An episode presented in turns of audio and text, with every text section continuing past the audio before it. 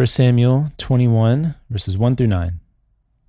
Then David came to Nob to Ahimelech the priest.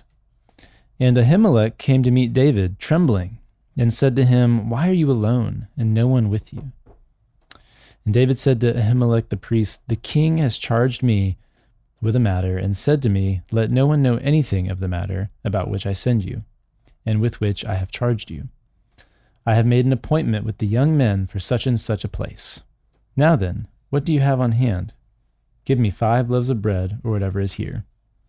And the priest answered David, I have no common bread on hand, but there is holy bread, if the young men have kept themselves from women. And David answered the priest, Truly, women have been kept from us, as always, when I go on an expedition.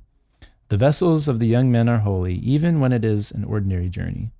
How much more today will their vessels be holy? So the priest gave him the holy bread, for there was no bread, but there was the bread of the presence, which is removed from before the Lord, to be replaced by hot bread on the day it is taken away. Now, a certain man of the servants of Saul was there that day, detained before the Lord. His name was Doeg the Edomite, the chief of Saul's herdsmen.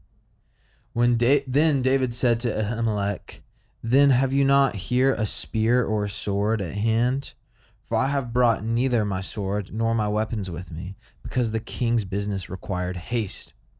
And the priest said, The sword of Goliath the Philistine, whom you struck down in the valley of Elah, behold, it is here, wrapped in a cloth behind the ephod.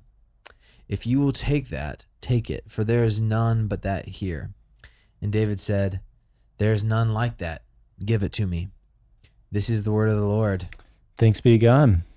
Well, now we kind of switch to Yeah, yeah. just uh, David's journeys, Yeah. um, following him as he's as he's you know, it, you know, the last chapter yesterday really did kind of like it felt like it ended a a section in a sense. I mean, it's a continuation of that for sure, but it's almost like okay, we've we've gone to the next chapter, Mhm. and David's um, you know he's he's made his covenant with Jonathan.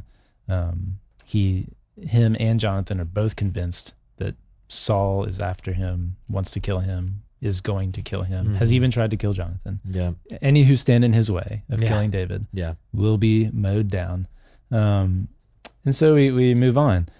And David does some interesting things. He visits this, uh, you know, this this place where there's this priest, and there's kind of two different things that happen, and both of them seem to be like things that normally maybe you shouldn't do, Mm-hmm. um, but he's doing them anyway, or the Mm. priest is allowing it anyway.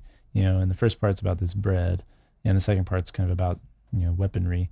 So, uh, yeah, any particular things that stand out to you um, in this little section? Yeah, this bread of presence is really interesting, you know, key figure here. So obviously, and it kind of talks about it, but the bread of presence is always in the tabernacle and the temple, and, and you know, it is the bread of presence. It represents God's presence there. Mm-hmm. And, you know, we on this side of the new covenant also have a very um, potent bread symbol that we use most Sundays, which is Christ's body. Mhm. Um, so in you know some sense like Christ's physical presence. So bread is important. This bread, very important. Mhm. And I, you know, I I don't have like a a whole you know list of like deep ponderings here, but I I, I do think like as David is embarking on what we're about to see is a very dramatic, very emotional, very scary Mhm. season of, running from Saul. Yeah. The first thing that happens in, is that he and his men are filled with the with God's presence Mhm. symbolically. Mhm.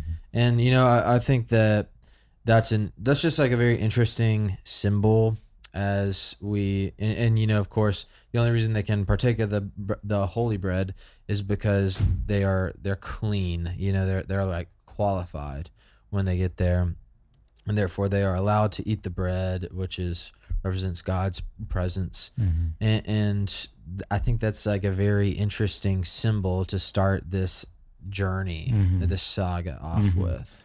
Yeah, yeah, it is. Yeah, it seems like this is a very like symbolic, like kind of section. and, like, um, and you know, some have commented on the fact that like only the priests are allowed to eat that bread typically. Mhm. Mm. um, and and so there's like this exception made, and and that was kind of ringing in my ears as I was reading the end of this section, which says like about Goliath's sword. If you will take that, take it, for there is none but that here. Um, and and so there's just like there's there's not the typical things that uh, you would use Mm. um, Yeah. according to law Yeah. um, but this is all that's here and and so some have said that like it it's kind of an echoing of jesus's uh, teaching where uh, you know i desire mercy Mhm. not sacrifice Ah. and um and so you know even though this was not lawful in a sense like he wasn't a priest yeah. um, you know, God desires mercy, and it was appropriate for the the king or the priest to give this to David. Um, and so back to the to like that though as like a symbol a little bit. It's almost like yeah, but he's like kind of approving of of David.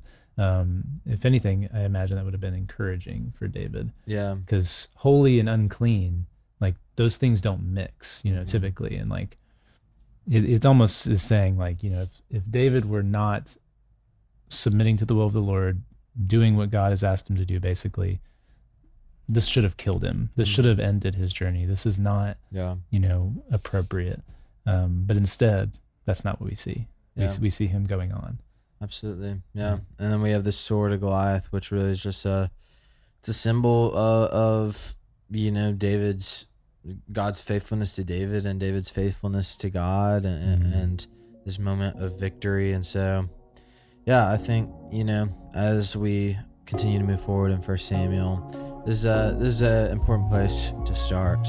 Yeah, absolutely well for uh, will carlisle i'm jeremy brooks thanks for listening Thanks for listening to Our Daily Rhythm. I'm Jason Dees, one of the pastors of Christ Covenant, and Our Daily Rhythm is a ministry of our church designed to help you more faithfully and effectively meditate on God's Word.